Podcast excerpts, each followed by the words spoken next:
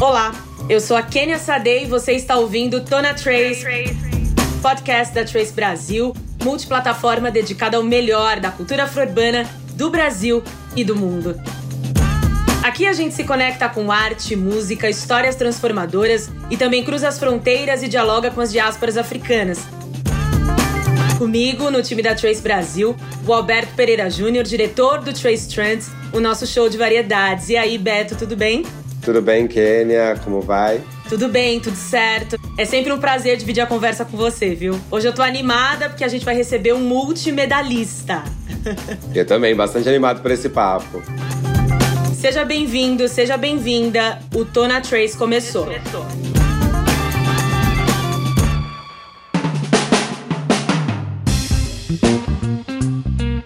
A chama esportiva segue acesa na capital do Japão com os Jogos Paralímpicos de 2020. E se o Brasil teve uma participação histórica nesses Jogos Olímpicos, a expectativa é de um desempenho ainda melhor na Paralimpíada, na qual o Brasil é uma potência.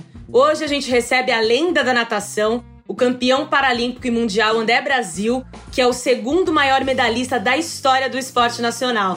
Tudo bem, André? É um prazer recebê-lo.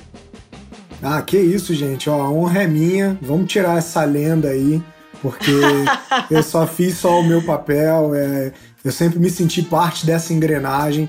E primeiro, de novo, é uma honra poder falar com tanta gente bacana, poder difundir um pouco mais sobre esporte e fazer o nosso a nossa sociedade entender um pouco melhor o funcionamento das coisas. É verdade, mas você é uma lenda sim, tá? Você fez história, continua fazendo.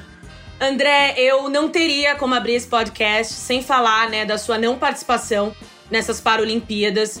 Você que ficou de fora e acabou se tornando inelegível para o esporte por conta da reclassificação feita pelo Comitê Olímpico, né? Conta pra gente o que aconteceu. Na verdade, Kênia, é, é, ainda muito confuso, né? O esporte paralímpico, por ser algo muito novo, ele ainda tem ainda é, um, um, pouco a evoluir, eu posso dizer. Os atletas que, que hoje competem em suas classes, e aí eu vou falar especificamente da natação, que são 14, uma explicação rápida para quem está ouvindo a gente possa entender. A gente coloca o S na frente de swimming, natação em inglês, e a gente dá numerações. De 1 até 10 são os deficientes físico-motores. Sempre vale a mesma regra: o menor número, maior o grau de deficiência da pessoa, quanto maior o número, menor é a deficiência da pessoa. Temos 11, 12, 13 são os deficientes visuais, 14 todos os deficientes intelectuais. Aí a gente compreende síndrome de Down, uma deficiência mental leve ou qualquer outra genérica deficiência intelectual, por se dizer. E aí, o que eu posso dizer especificamente Bom, a gente ainda vive uma subjetividade dentro desse processo. O número um é os classificadores, as pessoas que hoje classificam os atletas nestas classes. Primeiro, são pessoas, é, eu não vou dizer descapacitadas no sentido de, de não terem o conhecimento, mas de descredibilizadas. Elas não têm o crédito da importância ao qual realmente e a relevância ao qual elas deveriam ter. Um, elas definem, elas definem vidas. Dois, por serem pouco valorizadas, elas não se sentem nesse papel, nesse poder de decisão com a vida de alguém. E aí falta um pouco de ciência, de exatidão dentro de todo esse processo. Continua sendo, seja um médico, um fisioterapeuta, um educador físico, que avalia a olho nu uh, aquilo que a pessoa, aquilo que o indivíduo traz com a deficiência. No meu caso, com o esporte, com a modalidade, com a natação. Tudo isso é calculado, é feito um, uma escala de pontos. E para você se enquadrar dentro do, do, vamos dizer, do mundo do esporte adaptado, da natação adaptada, você tem que perder o um mínimo de 15 pontos. A gente fala que, vamos dizer, entre aspas, pessoas normais, é, ditas normais, são 300 pontos, perdeu 15 pontos, entrou dentro do sistema. No meu caso específico, um único ponto, pela visão de alguém, me tira do esporte depois de quase 15 anos defendendo o Brasil, uh, levantando a bandeira do movimento paralímpico como todo no nosso país, trazendo notoriedade. De novo, eu não me sinto lenda, mas me sinto parte de uma engrenagem. Uhum. Sim. Acredito que justo, se a gente for pensar quanto à justiça, não foi porque eu não tive a opção de escolha quanto àquilo que eu queria fazer. Se o sistema se moldou, se modificou, Em nenhum momento ninguém me explicou quanto à exatidão, quanto à ciência, quanto àquilo que realmente uh, o esporte deveria fazer para gerar equidade, para gerar equilíbrio. E aí, de novo, sem mais nem menos, eu perdi o meu trabalho, eu perdi a minha profissão, aquilo que eu mais amava, uh, e eu tive que, com quase 37 anos, na época, na verdade menos, 35 anos, entender uhum. uh, um novo André, um novo formato, um novo ciclo, fechar algo abrupto de uma forma ao qual eu não queria, uh, para começar uma vida diferente.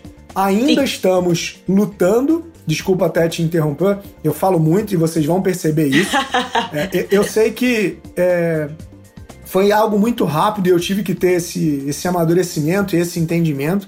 Mas o que me preocupa muitas vezes, e é por isso que a gente continua com uma briga judicial na justiça alemã, já que o Comitê Paralímpico Internacional é na Alemanha, então tem que ser é, uma briga lá e não aqui, ou não na justiça internacional, ao qual a gente nem tem direito a, o que pra gente é muito triste. Mas eu acho que o mais. A, a briga continua muito mais porque o André sempre foi aquele indivíduo que ele, desculpa até falar em terceira pessoa, o cara chato que botava o dedo na ferida, que gosta de de incomodar um pouco.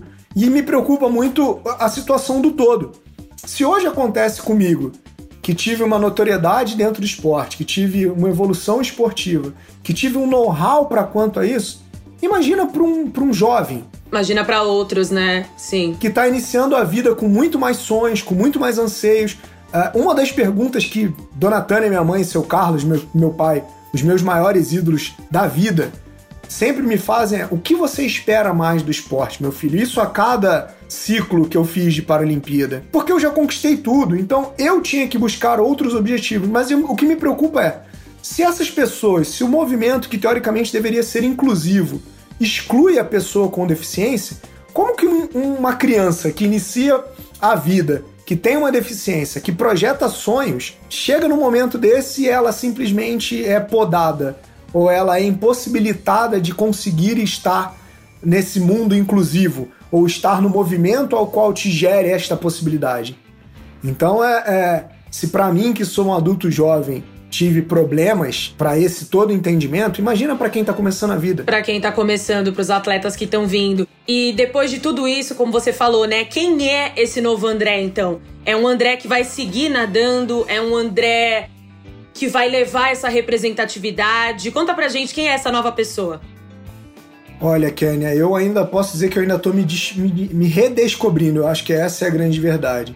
Primeiro, porque eu tive que entender é, um indivíduo com uma deficiência que viveu numa família que sempre, sempre me levaram como, como um indivíduo normal. Então, até para esse entendimento, eu tive um amadurecimento. Para vocês terem é, uma ideia, o pessoal que está ouvindo a gente, minha mãe, na minha primeira competição, simplesmente virou e falou: Meu filho, mas não deixa de fazer força, vai ter pessoas com uma limitação maior do que a sua. Eu falei: Mãe, mas é competição, eu não vou fazer nada diferente do que eu nunca fiz antes. Então, até para quem não tinha esse conhecimento, eu tive que me, vamos dizer, é, introduzir e me entender enquanto indivíduo com deficiência. E hoje, Kênia, com, com tudo que está acontecendo, eu tô me redescobrindo. Eu voltei a estudar, coisa que eu tinha deixado de lado pelo esporte, de novo, era o meu trabalho, era a minha profissão, e eu tinha que fazer uma escolha. Mesmo com a minha juventude, eu cursei três anos e meio de fisioterapia até os meus 22 para 23 anos. Não concluí a faculdade por uma opção, é, deixei de lado por conta do esporte.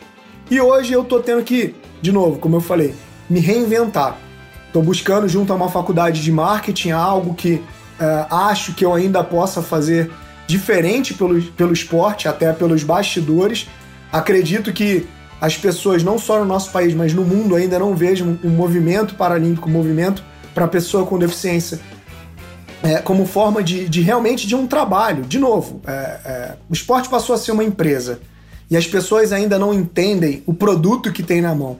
Eu tive diversos patrocinadores na minha vida e nenhum deles entendiam o, o real valor era sempre aquela coisa de, de algo como se fosse inclusão social, coitadinho disso ou coitadinho daquilo. Foram poucos aqueles que realmente, não, não, você é um produto, é, você consegue me dar um resultado, eu consigo fazer uma entrega. Então, de novo, enquanto hoje, talvez acadêmico de marketing, eu consigo entender que a pessoa com deficiência ela tem tantas competências como qualquer pessoa. de novo. Sim. Por isso que a palavra pessoa vem antes de deficiência. É, então, é, é, se a gente para e entende que a gente precisa de oportunidades, saúde, educação e que o esporte, nesse momento de vida, ele funcionou como ferramenta de transformação, eu tenho um longo caminho para um novo ciclo, para outras oportunidades, para buscar outras vitórias e continuar a seguir. A vida não para. Eu acho que é isso que é o principal. André, estamos vivendo nesse ciclo olímpico e paralímpico também. Como que a pandemia, ao seu ver, prejudicou ou interferiu nos treinamentos, interferiu na, na vida esportiva de uma pessoa, é, de um PCD, de uma pessoa com deficiência? Olha, Alberto, eu sou assim muito franco. Se a gente já tem barreiras arquitetônicas na nossa cidade, onde vivemos, às vezes no nosso lado, no nosso bairro, Uh, você imagina num momento de pandemia o quanto que a pessoa com deficiência não ficou é, muito mais reclusa do que ela já é. Então, é, se eu pensar do lado esportivo, eu tive amigos que com de novo, se a gente fala de, de uma exposição maior ao vírus, já que teoricamente somos grupos de risco, uhum. é, essas pessoas tiveram maior cuidado. A gente foi. Conheço amigos que voltaram ao Centro Paralímpico, a, aqui em São Paulo, onde eu moro, a treinar muito depois da pandemia. Então, perde-se preparação, perde-se momento, muitas vezes perde-se vontade. E aí eu vou além, é o que eu falo. Eu, eu, eu, eu, eu penso no, no geral, no, no, globo como um todo. Imagina aquela pessoa que, cara, que depende de um trabalho, que depende é, de uma, de, de novo, de uma subsistência, uma sobrevivência, que estava recluso em casa, estava preso, porque é grupo de risco. Uh, muitas vezes perdeu emprego, perdeu oportunidades Uh, mesmo com toda a globalização a qual a gente tem no nosso mundo hoje, de novo, cara, a gente vive num país que realmente ainda continua segregador. Então não são todas as pessoas que têm internet, não são todas as pessoas que têm possibilidade de ter um computador, não são todas as pessoas que têm acesso a alguma coisa. Então, assim, é, é, existe ainda um caminho, é, um caminho a se crescer, um caminho a se evoluir. E eu peço até um pouco mais de. de eu acho que essa é a palavra que a gente mais teve que aprender com toda essa pandemia, cara. De empatia, sabe? Da gente se colocar no lugar do próximo, de entender o momento, de entender aquilo que, que a gente está vivenciando, para que a gente possa sair disso fortalecido, cara. Eu acho que não é agora que a gente vai extinguir alguns preceitos e preconceitos, mas eu acho que tem que começar de alguma forma. Então é, é, é um pouco mais de calma e paciência pensar um pouco naquilo da realidade das pessoas. E eu espero que no futuro próximo a gente possa olhar com outros olhos e que essa pandemia, assim como a deficiência, assim como como seja a questão de gênero, de cor ou qualquer outra coisa, que seja simplesmente uma passagem histórica e nada mais. Sim, e seguindo um pouco falando dessa questão do preconceito em relação a pessoas PCDs e atletas, né? Essas Olimpíadas de 2020, elas dominaram as redes sociais, né? A gente percebeu que muitos atletas ganharam milhões de seguidores, vaquinhas foram arrecadadas e parece que quando chega as Paralimpíadas, as animações elas vão arrefecendo um pouco, né? Jornalistas televisivos mudam o discurso e falam de superação, superação. Como torcer, então, sem preconceito e clichês que são tão presentes, André? Kenny, eu acho que o, o, o, principal, eu acho que é, é, é, levar leve, sabe? A coisa do capacitismo ao qual a gente vive hoje é, é, é muito surreal com o que a gente com o que a gente tem na realidade, porque, de novo, eu não me sinto uma pessoa diferente do que a outra. Quando a gente fala, seja na TV ou em qualquer outro lugar, é, a gente fala atleta paralímpico, eu vou falar a mesma coisa, pessoa com deficiência. Primeiro vem pessoa, esquece uhum. a outra parte. Então, atleta é atleta. Por que, que na Olimpíada a conotação é tão grande na Paralimpíada a conotação é tão menor? Cara, eu não sei, de novo, não é agora que a gente vai extinguir todos os, os preconceitos, mas é agora que a gente, com um, um momento de fala e um momento onde a gente possa utilizar, e aí por isso do marketing, utilizar deste momento não como superação, mas como uma forma de eficiência e de evolução, mostrar às pessoas que, olha, Olha quantos atletas têm grandes resultados. Olha quantas pessoas têm possibilidades ímpares, de momentos ímpares na vida. Olha quanta representatividade você tem para aquele momento. E cada indivíduo carrega uma história. E aí, como é que eu conto uma história bacana de 252 atletas que hoje participam de uma Paralimpíada? Porque eu posso te garantir que a quantidade de medalhas vai ser muito maior. É, as histórias são é, talvez até muito mais chocantes e muito mais. É, é eu não vou trazer a palavra superação, Kenny, porque eu não gosto, tá? Porque eu acho que superação é diária de todo mundo e todo mundo tem o seu momento. Exatamente. Mas é, eu acredito que, que as dificuldades passadas, porque isso eu sempre trouxe na minha cabeça e acho que foram o que meus pais me, me ensinaram, né? Eu não vou falar de futebol, que é o esporte que está além daquilo que a gente possa reverberar no nosso país, é, mas esporte olímpico de um patamar e esporte paralímpico um patamar muito mais baixo. Eu vou citar um, um, um momento, uma passagem de vida rápida, tá? Não vou sem citar nomes, sem, sem. Eu tive uma possibilidade de uma palestra, ao qual o stakeholder, a pessoa que estava me contratando, falou: olha, pô, mas você tem uma história legal e tal, não sei o que, me manda um projetinho pra gente poder falar, de repente, numa palestra motivacional. Ok, legal. Mandei. Não escondo o valor. 15 mil reais. Poxa, mas é muito caro isso e aquilo. Será que a gente não dá pra, pra fazer uns mil, mil e quinhentos? Eu falei, cara, olha só. Se você quiser que eu dê a palestra em inglês, eu posso falar. Se você quiser que eu fale sobre mercado financeiro, eu posso falar. Se você quiser que eu fale sobre outra coisa da vida, eu posso falar dentro dos valores e aquilo que a empresa tem. Agora, se você quiser contar uma história triste, conta a sua. Porque, de novo, é uma relação de trabalho, empregador e trabalhador. Então, assim, o meu valor é este. Vamos negociar? Dentro dessa esfera, ok. Dentro de uma esfera, você não está me dando 10%, amigão, do que eu estou te oferecendo. Imagina, nunca, né? Então, é exatamente isso. Então, assim, é, é, é, eu fico me questionando, Kenya, qual é o mundo ao qual a gente vive que eu tenho que contar uma história triste, é, onde eu me coloque como coitado, como se eu nunca tivesse nada, nenhum tipo de oportunidade na minha vida, para que eu receba, é, desculpa o termo, uma esmola, porque é basicamente como a pessoa me ofertou. De novo, eu estudei em escola pública, porque eu estudei no Rio de Janeiro, onde eu morei. Estudei no Colégio Pedro II, onde eu tinha latim, francês, e outras línguas. Eu tive a oportunidade de ter todas as esferas de uma classe social, todas elas, e eu pude aprender na pele uh, o quanto muitas vezes eu era colocado de lado e o quanto muitas vezes eu tinha que me levantar. Muitas vezes por falta de informação, já que o professor de educação física muitas vezes não estava preparado para aquele momento e fazer um trabalho era mais fácil de lidar com a situação. Porém, outras vezes, porque realmente não fazia sentido porque não, a pessoa não vivenciou ou não entendia que a, a forma de, de estar presente era participar unicamente. Eu não queria uma atenção especial. Eu não queria nada de diferente disso. Sim participar. Era a inclusão, né? Pertencer, fazer parte daquele grupo. Fazer parte, exatamente. Pertencer é a palavra.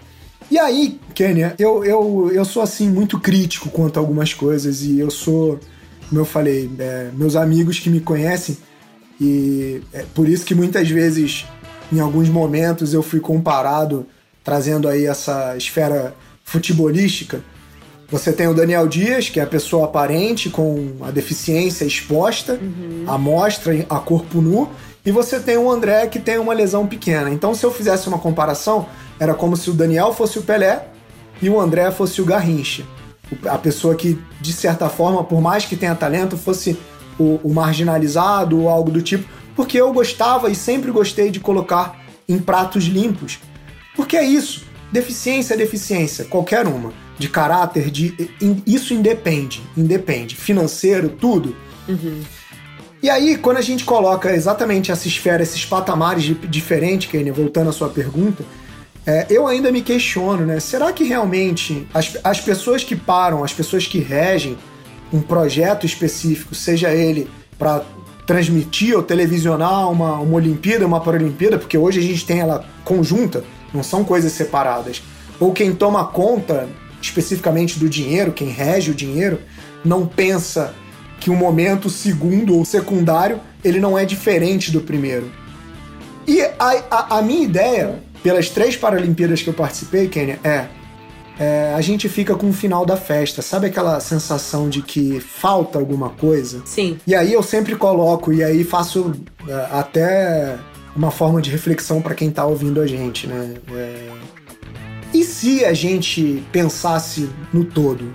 E se, de novo, quem está escrevendo a história, quem está fazendo aquilo acontecer, não pensa no total e não simplesmente no pontual.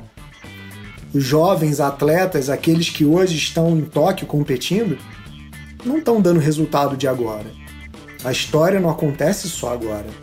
Ela acontece 2, 3, 4, 5, 10, 20, desde o nascimento ou desde a descoberta de uma doença, de uma sequela. É uma construção, né?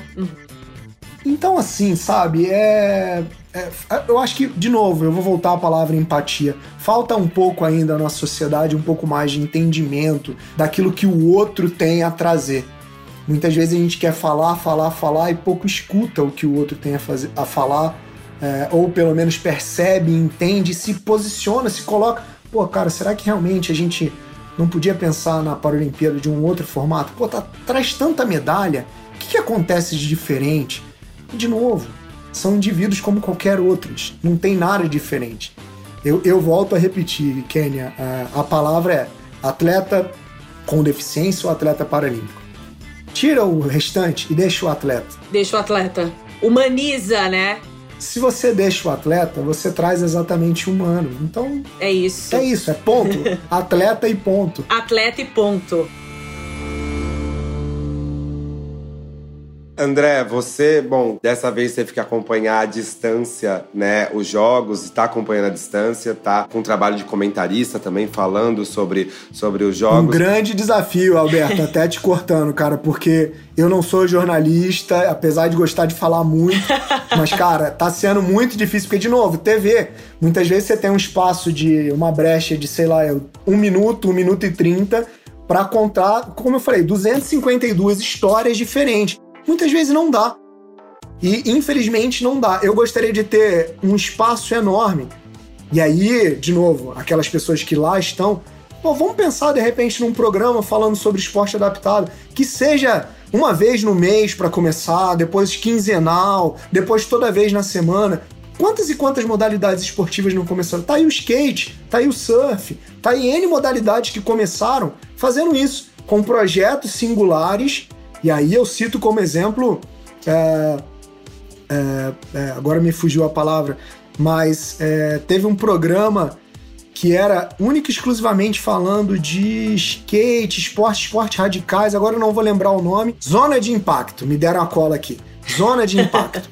então, é exatamente isso. Por que, que a gente não cria algo diferente para começar?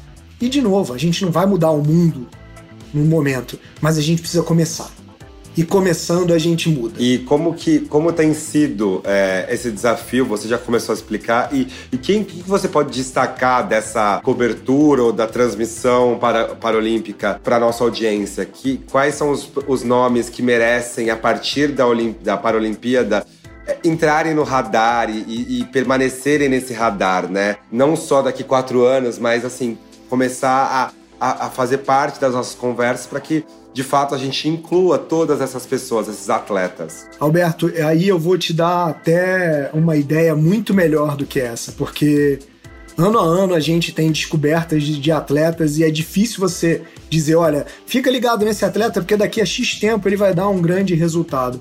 Esporte paralímpico, cara, de novo, hoje a gente está aqui conversando. Deus me livre guarde, a gente bate na madeira, mas a gente pode ir na rua, um maluco vir e atropelar a gente e você virar uma pessoa com deficiência ou acontecer qualquer coisa quanto à doença, ou, e você ser uma pessoa com deficiência. Ou o próprio envelhecimento, que exatamente faz com que você tenha limitações.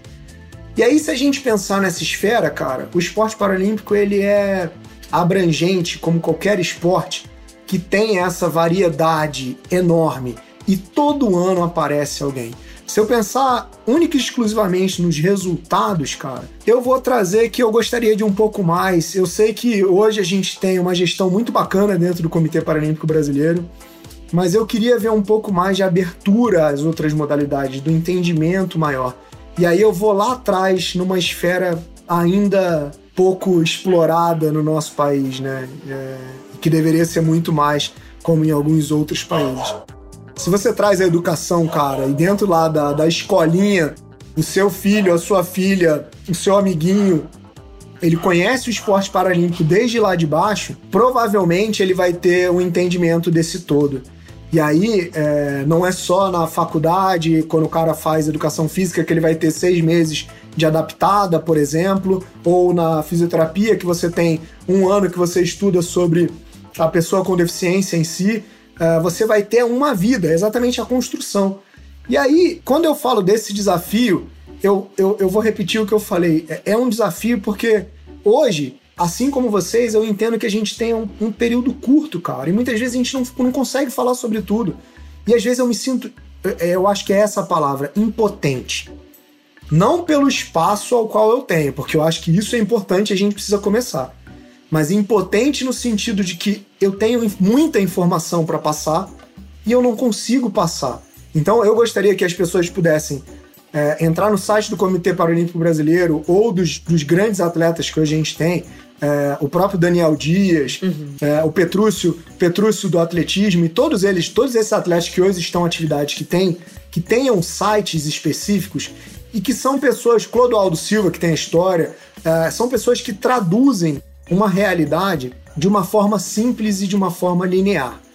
Então, assim, é, é entendimento por entendimento. Você primeiro precisa aprender, assim como a gente aprende na vida, uhum. a ler, a escrever, a andar, a qualquer coisa que a gente aprenda para você poder entender. Então, a, a informação passa, como eu falei, desde lá de baixo, desde a educação infantil, até a gente chegar, cara, numa vida adulta. Eu gostaria, como a gente teve na Olimpíada, diversos canais transmitindo a Paralimpíada, coisa que não acontece. Infelizmente a gente não tem. Mas, cara, a gente já tem a transmissão. E se eu falar de uma passagem, se a gente não tivesse a pandemia, seriam 20 anos talvez 16 anos, de uma Paralimpíada de 2000 para 2004, onde a gente começou a ter transmissão, para um momento agora que a gente tem canais que compram direitos de transmissão. Então, assim, de novo, é tudo uma construção, vai devagar, vai, vai, vai crescendo, tomando forma, para que um dia realmente a gente possa ver como, quem sabe, a Olimpíada. Diversos canais, programas falando sobre, ou nos próprios programas que hoje temos falando de atletas uhum. e não de atletas com deficiência, e dá realmente essa proporção, essa proporcionalidade que, que, que o esporte traz. De novo, ele é uma ferramenta muito importante não só para a inclusão, mas ele é uma ferramenta de oportunidade, cara. Então, assim como a educação, ela tem que ser utilizada da melhor forma possível. Inclusive, no nosso canal Trace Brazuca, a gente vai começar a exibir a partir do dia 6, André, uma série ah, que, que fala de esportes e, atleta, e, atletas paralímpicos, chama Mergulho. Eu te convido, convido você e os nossos ouvintes para assistir e acompanhar lá no canal. Já, já, já, já vou me colocar, gente, porque acho que é importante, eu acho que é isso, Kenny. Eu acho que quanto mais veículos, quanto mais pessoas, quanto mais notoriedade, mais entendimento as pessoas vão ter, mais fácil vai ser para lidar Exatamente, porque, por exemplo, hoje, né, no papel qual eu tenho, muitas vezes eu não consigo explicar por que, que aquele atleta tem os dois braços e o outro não tem, competem na mesma classe, por exemplo. Então, assim, são coisas que muitas vezes fica uh, sem explicação. De novo, a gente precisa entender para poder exatamente reverberar uma forma diferente de comunicação, uh, um entendimento maior do público que está vendo ali, para que você exatamente crie ídolos. Eu não gosto muito da palavra ídolo, mas eu sei que você consegue criar uma constância ou um aumento de produtividade, aumentando a peneira esportiva, quando você tem um ícone, uma referência a quem você se guiar. Então, é assim com o futebol. Quantos e quantos jovens do nosso país sonham em jogar num grande clube? Lá atrás, a primeira coisa que uma criança era uma bola a se ganhar. E uma pessoa que já nasce com uma deficiência? que de repente não vai andar e que muitas vezes não vai ter uma bola para chutar. O que, que essa pessoa pode se, se espelhar, trazer de referência? Então eu acho que a gente precisa mudar um pouquinho esse formato. André, você já trouxe um pouco da sua infância do quanto seus pais te incentivaram a praticar esportes, mas conta pra gente, a natação te escolheu? Olha, Kênia, eu posso dizer que ela me abraçou, ela não só me escolheu. Foi a primeira forma, eu pude, assim, meus pais me, me colocaram em tudo, sabe? E eu tive que entender que eu muitas vezes eu tinha uma limitação para alguma coisa e outras eu não tinha aptidão, eu não tinha, eu não tinha competência para aquilo. Uh, e muitas vezes é, é, é difícil de, de, de, as pessoas falarem assim, pô, mas eu não consigo, ou eu não tenho habilidade para isso. E aí a natação entrou de tal maneira que eu me sentia assim, eu não vou dizer normal, mas eu me sentia como qualquer criança. E eu acho que essa foi, essa foi a sensação, sabe? Me sentir parte de algo foi é, incrível, assim. Foi a, eu acho que quando eu tive essa a primeira oportunidade, eu lembro disso até hoje, guardo minha, minha primeira medalhinha em, em competições escolares, foi exatamente essa, sabe? É, competir com crianças mais ou menos da mesma faixa etária e que ganhar e perder faz, por, faz parte de uma brincadeira, faz parte de um, de um, de um jogo, algo do tipo.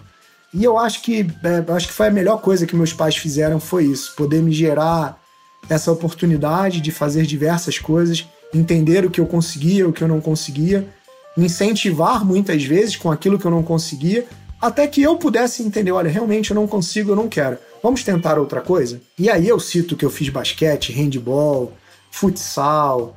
E olha que eu era um bom jogador de handball, mas acabei ficando no caminho e, de novo, a natação foi aquela que eu digo que é meu xodó, é, aquela, é, é, é quem me, me trouxe a vida.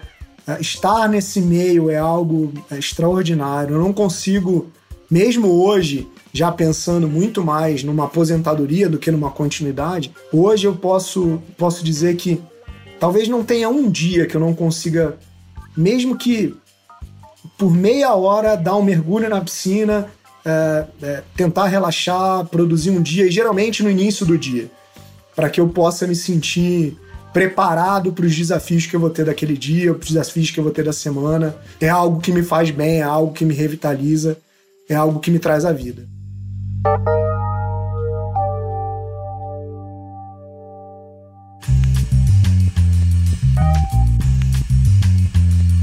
André, aproveita esse gancho para perguntar no nosso quadro playlist qual que é a música que te dá um gás para seguir mais longe nos seus desafios. Ixi, cara, eu tenho várias, Alberto, eu tenho várias músicas. Ah, mas eu acho que a música do Charlie Brown, que diz só os loucos sabem, eu acho que é muito do que retrata o que é o André, o que é esse esse ser louco que tem as suas loucuras, que eu acho que todo mundo tem as suas loucuras. É, essa pessoa que sempre quer mais, obstinada no sentido de, de persistente para algumas coisas, muitas vezes turrão e chato, porque é o que eu costumo dizer, mas que no fundo, no fundo, cara, eu, eu, é, eu acho que eu tenho o sonho de qualquer criança, cara, ver, ver um mundo melhor. Parece clichê, mas, mas não é. é. É ver um mundo diferente, sabe? É, é ver em oportunidades, momentos diferentes. E, cara, eu ainda vou continuar a levantar a bandeira, sabe? Hoje eu não quero ver cotas por cotas. Como eu falei, a gente precisa começar de alguma, de alguma forma. Mas as leis, elas servem para que a gente possa suprimir algo que ficou no passado. Então, vamos tentar realmente utilizar das cotas ou das leis de uma forma positiva, para que no futuro não tão distante a gente não precise dessas leis, dessas cotas e que o mundo seja mundo e não algo especial, diferente. Que lindo, André! e você, querida, conta uma música também, uma música que te faz se desafiar, te faz seguir mais adiante. Nossa, uma música que me faz seguir mais adiante. Ah, eu acho que tem várias, mas eu gosto muito de uma música da Elza Soares que incentiva a gente a seguir em frente, né? Principalmente falando da perspectiva de mulheres negras para encarar um mundo melhor e sair às ruas e se erguer. Então eu vou deixar aqui Deus é mulher e Deus é uma mulher negra. Maravilha. Eu vou indicar Mandume do Emicida, que é uma colaboração do Emicida com vários rappers, Drica Barbosa, Rico da Laçã, Amiri, é, entre outros, e faz um resgate da história negra, mas que vai jogando para frente, vai mostrando que as nossas lutas e superações, elas estão sendo acolhidas e, e a gente está chegando longe, por, não por, porque os outros abrem espaço, mas porque o espaço é nosso. Exato. Exato.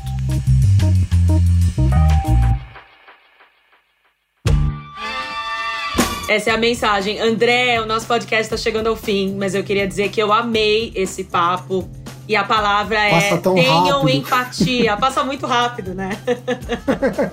Se você quiser deixar uma mensagem para os nossos ouvintes, fique à vontade, por favor. Eu primeiro quero agradecer a vocês aí do Tona Trace, agradecer o pessoal que, que tá ouvindo a gente, Alberto que fez o contato aí. É, pô, vocês já são pessoas incríveis, contem comigo. É, e vamos falar mais sobre tudo, sem medo, sem, sem preconceitos, de peito aberto, querendo realmente construir um indivíduo melhor. Eu acho que é isso, essa é a palavra, empatia. É isso. André, prazer recebê-lo aqui, foi uma ótima troca. Vou, vou contar como, como surgiu essa troca, sem revelar o bastidor. Conta! É, o, irmão, o irmão do André, o Felipe Brasil, é, foi um dos câmeras, né? Um dos, dos, dos, câmeras de um projeto que a Trace tá, tá fazendo no Rio de Janeiro, uma, uma série documental. E a gente tava conversando sobre Paralimpíadas, sobre esporte. E ele, pô, meu irmão, eu, você é irmão do André Brasil. Uau! Passa esse contato agora que a gente quer falar com ele. um abraço, Fili. Ah, gente, conte comigo. É, bom, meu irmão, eu sou suspeito de falar, eu tenho o maior orgulho é, do indivíduo que ele tem se transformado, no homem e no caráter que ele tem. É, e se vocês precisarem, como eu falei, contem comigo. Eu não sou essa lenda, como Kenya disse, mas eu sou como vocês, pessoas que gostam de fazer coisas, pessoas que tratam pessoas como pessoas e pessoas que querem um mundo melhor. É isso, muito obrigada, viu? Foi um prazer recebê-lo. Um grande abraço, beijo. Seja sempre bem-vindo à família Trace. Obrigado, gente. Obrigado. Um beijo. E é isso, gente. Chegamos ao fim do podcast Tona Trace. Sigam a gente nas redes sociais, arroba Trace Brasil no Instagram e no Facebook e Twitter, Trace Underline Brasil. Toda quinta-feira tem episódio novo do Tona Trace na sua plataforma de áudio preferida. Não deixe de seguir o podcast no Spotify ou na Amazon, de assinar na Apple Podcasts ou de se inscrever no Google Podcasts ou no Castbox, ou de favoritar na Deezer. Assim você recebe uma notificação sempre que um novo episódio estiver disponível. Eu sou a Kenia Sade. Esse podcast tem direção e roteiro do Alberto Pereira Júnior, em colaboração minha e do AD Júnior. A sonorização do episódio é do Alexandre Marino. Obrigada pela companhia e semana que vem tem mais.